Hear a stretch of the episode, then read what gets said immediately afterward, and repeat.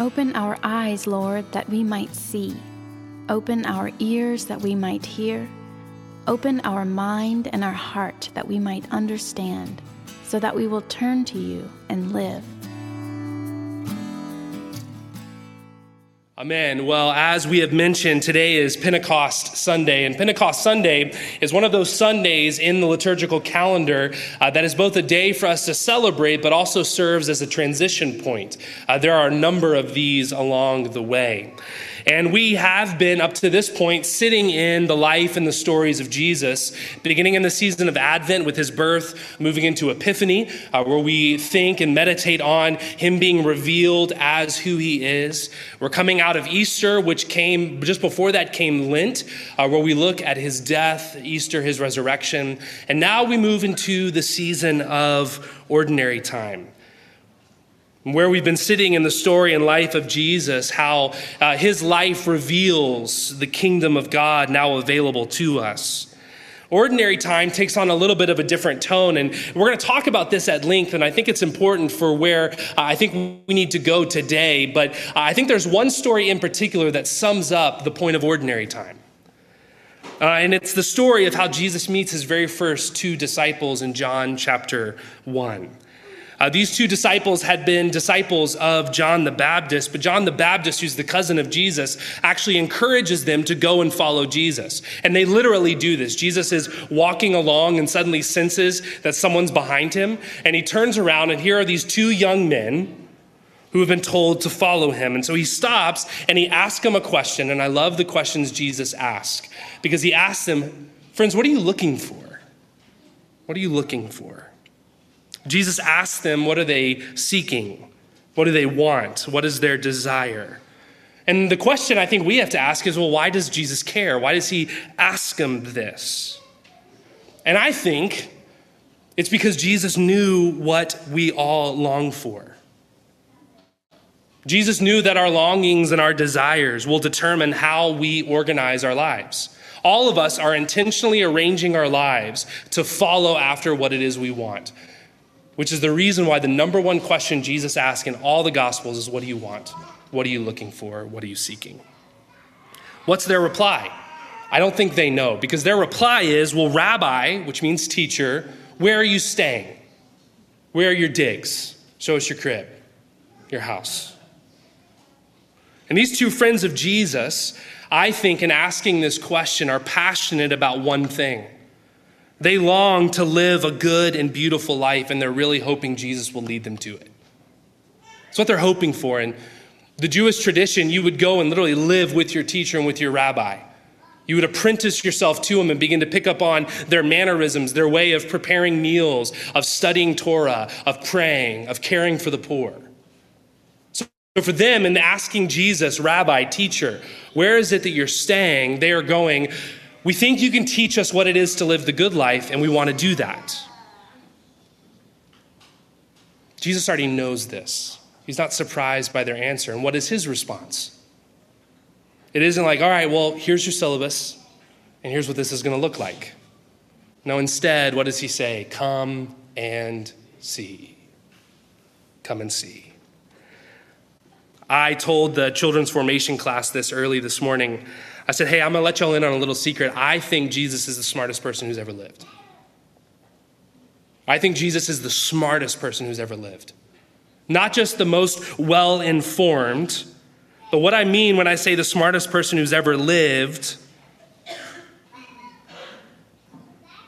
is that the one who Paul tells us all of creation was created through and is held together by.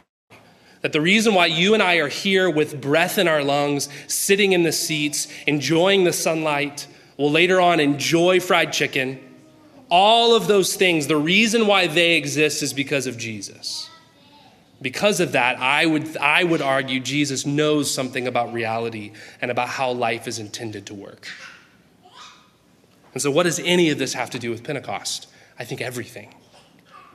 Pentecost, we celebrate the story of the coming of the Holy Spirit. In fact, Acts 2, which Molly read a few moments ago, is the fulfillment of the promises Jesus is making here in John chapter 14. It's the inauguration of the age of the Spirit, the age of the church.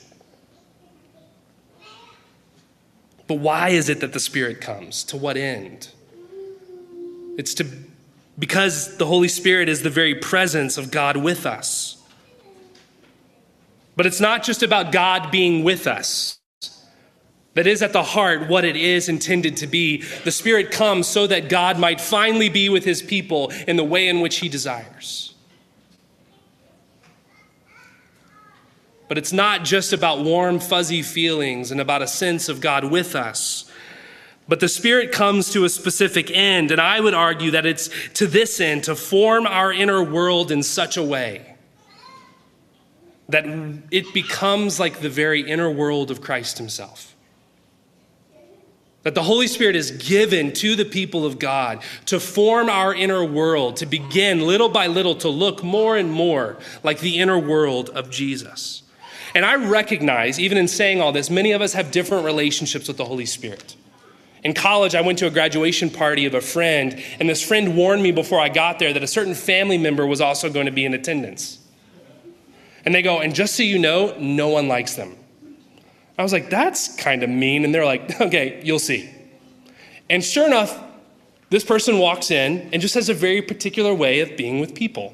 But it was very clear that everyone in the room was not thrilled that this person was here. They were a little odd and a little bit different and just had some trouble navigating the space. And for many of us, that's what we think of when we think about the Holy Spirit. We know the Father, we know the stories of the Son, but when we start talking about the Holy Spirit, we're like, is it going to make things weird? There's other ones of us that the Holy Spirit is just boiled down to warm, fuzzy emotions that we can feel. Sometimes they go, sometimes they stay. Or maybe you've the Holy Spirit's been explained to you as just something given by God to make you feel really bad about what you do. And over against however you come in this morning and whatever perception of Holy Spirit you have, over and against this, Jesus today in John chapter 14 tells his friends, I'm going to send another. And that word another means of the same kind. I am going to send one of the same kind. And I think what Jesus is saying is if you like me, you're really going to like the Holy Spirit. If you like Jesus, you're really going to like the Holy Spirit. And the Holy Spirit, in all reality, is the one out of the whole entire Holy Trinity that gets the least attention. The Celtic Christians oftentimes referred to Holy Spirit as a wild goose, because Holy Spirit can sometimes be elusive and a little bit hidden and a little bit shy and on the edges. A life that is busy and noisy oftentimes isn't conducive for Holy Spirit. Holy Spirit will wait till things are quieted down. But the reality is, is that everything that happens in our lives of following Jesus is a result of Holy Spirit. Any true change is Holy Spirit. Any return to God is a result of the gentle nudge of Holy Spirit. Any healing is Holy Spirit. Any following of Jesus, our rabbi, is Holy Spirit. And so I want to sit with these words of Jesus this morning in three movements specifically looking at what the Holy Spirit's role is in our following Jesus. And so the first movement is Holy Spirit in the stories we tell. The second one is Holy Spirit in the practices we practice. And the third movement is Holy Spirit in the community of God's friends. And so, this first movement, Holy Spirit in the stories we tell, Jesus says, But the advocate, the Holy Spirit, whom the Father will send in my name, will teach you everything and remind you of all that I have said to you. What Jesus is getting at here is that Holy Spirit is our unseen teacher who points us to Jesus and reminds us of Jesus' stories, of Jesus' words, and of Jesus' teachings. And what Holy Spirit does is Holy Spirit helps us change our stories to Jesus' stories. To see our stories as a part of Jesus' stories. Because the reality is, you and I live by our stories. We live by and we live out of our stories. We have a way of turning any experience that we want to try to wrap our heads around. We have a way of turning them into stories, right? The moral of the story is it's how we make sense of the world is through story. And we have all kinds of stories. Each of us in our bodies have all kinds of stories. We have family of origin stories. We have cultural stories. We have religious stories. And for followers of Jesus, we have Jesus stories. We are shaped by these stories. We are formed deeply by these stories. In fact, I believe that it is out of the stories that our actions and our behaviors flow. That's why even right Brene Brown time and time again goes, "Okay, what's the story you're telling yourself?" She doesn't say that before the action, she says it after the action as a way of making sense of why we do the things we do. The reality is, stories are running our lives, which is why it is crucial, friends, that we have the right stories. That we're curious about the stories we tell, the stories we're living out of. Again, Jesus is the smartest person who's ever lived. Jesus' stories are not some true stories amongst other true stories. They are the truth, the way, and the life. The story Jesus is telling is not one good story amongst many. It is the story to which all other stories look and to which all other stories we hold up against and immerse ourselves in. And Holy Spirit is given for this very aim. The Greek word that shows up a lot in the New Testament is metanoia, which is the word for repentance, which simply means to rethink your thinking. And this is why. Because we live out of our stories, the stories we tell ourselves, the stories we tell ourselves about ourselves and the world, about God. And I've said this before we're not brains on a stick, but friends, we do have brains. We're called to be thinking beings, which is why Paul will tell us that renewal begins in the mind, in the stories we tell ourselves. Why in Colossians 3, Paul will say, Set your minds on things above where Christ is. Literally, aim your thoughts, aim your mind, aim your thinking toward Jesus. And that brings us to the second movement not only Holy Spirit and the stories we tell, but the second movement, Holy Spirit and the practices we practice. Jesus says in verse 12, Very truly, I tell you, the one who believes in me will also do the works I do. So, how do we get the stories of Jesus into our bones, into the well water of our lives? Well, the simple answer, and this is something that the church has known for centuries, is we do so through practices. Practices that get those stories not just in our heads, but in our very bodies. Right? The, the most often thing that these things are called are spiritual disciplines. And yet, I will say, even though I use that term, I think there's a little bit of a danger in those terms. Because, friends, the disciplines are not spiritual, you are. Reading scripture, praying, silence and solitude, fasting, taking a nap, right? Lectio napa. Those things in and of themselves are not spiritual. You are. Those practices simply create space for Holy Spirit to take you, a spiritual being, and train your soul. Move those stories deep into your bones to form your inner life. That you are more and more, little by little, increasingly become the kind of person who does what the things that Jesus did. They're soul training exercise. These disciplines are wisdom.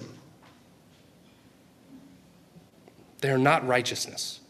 That's what I mean by these things are not spiritual. If you read your Bible and you walk away feeling really good about yourself just because you read the Bible, it's a little bit, that will only last you so long. You can willpower your way through reading slowly through Scripture and listening.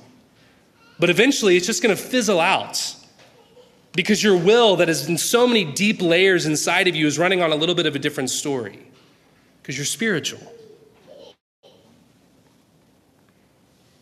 They are wisdom wise practices that retrain, reorient our inner lives, but they have no value without the Holy Spirit. These are spaces we create for grace, for the kind invasion of God's life into our life through the power and the presence and the work of the Holy Spirit. The third movement, though, is the Holy Spirit and the community of God's friends. Jesus says this in verse 17 This is the Spirit of truth, whom the world cannot receive because it neither sees him or knows him. And you know him because he abides with you and he will be in you. Now, up to this point, most of us have probably been thinking about all of this in a very individualistic level. But Jesus is talking here to a group of women and a group of men who have followed him since the earliest days of his ministry. This group of women and men will go on to found what has been the aim of God in all of human history. We call it the church. I love how Dallas Willard, who's a hero of mine, how he puts it, how he describes the church. He says the aim of God in all of human history is the creation of an all inclusive community of loving persons with God Himself included in that community as its prime sustainer and most glorious inhabitant.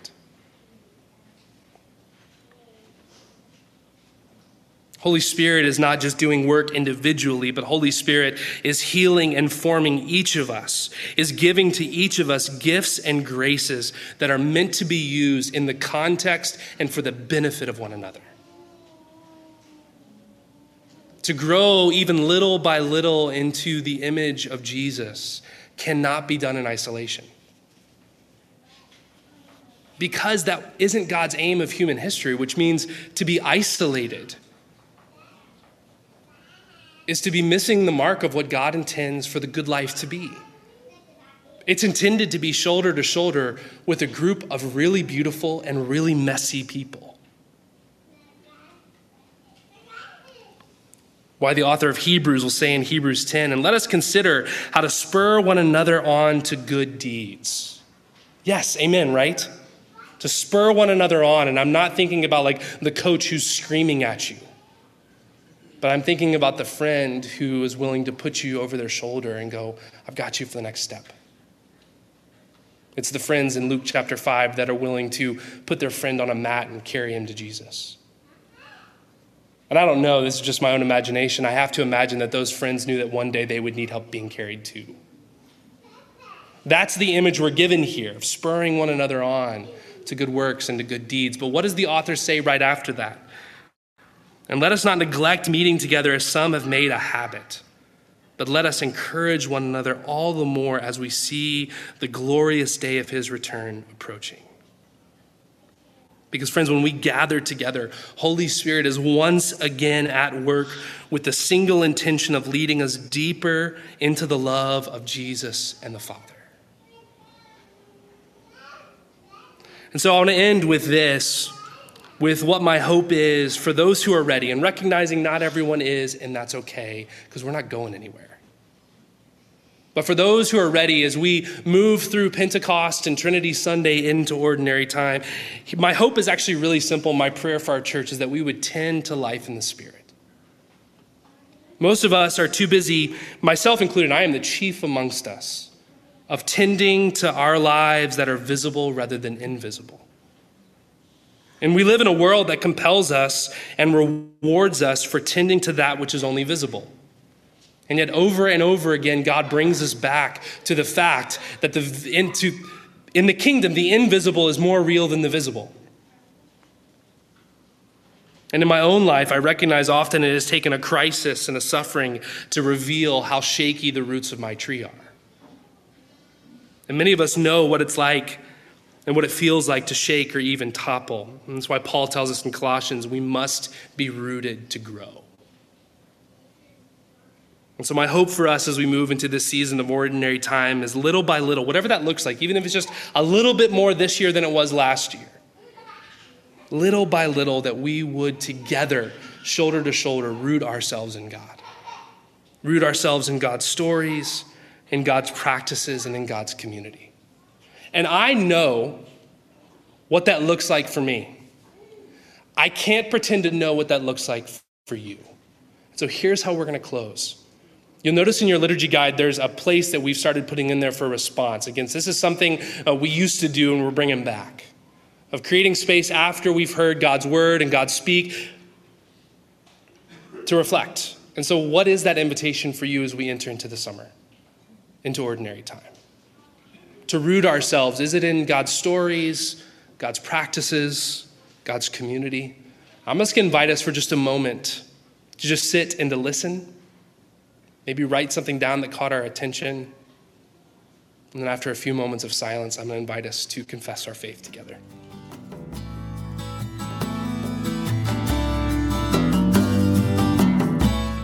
The Lord bless you and keep you. The Lord make his face to shine upon you and be gracious to you. The Lord lift up his countenance upon you and give you peace.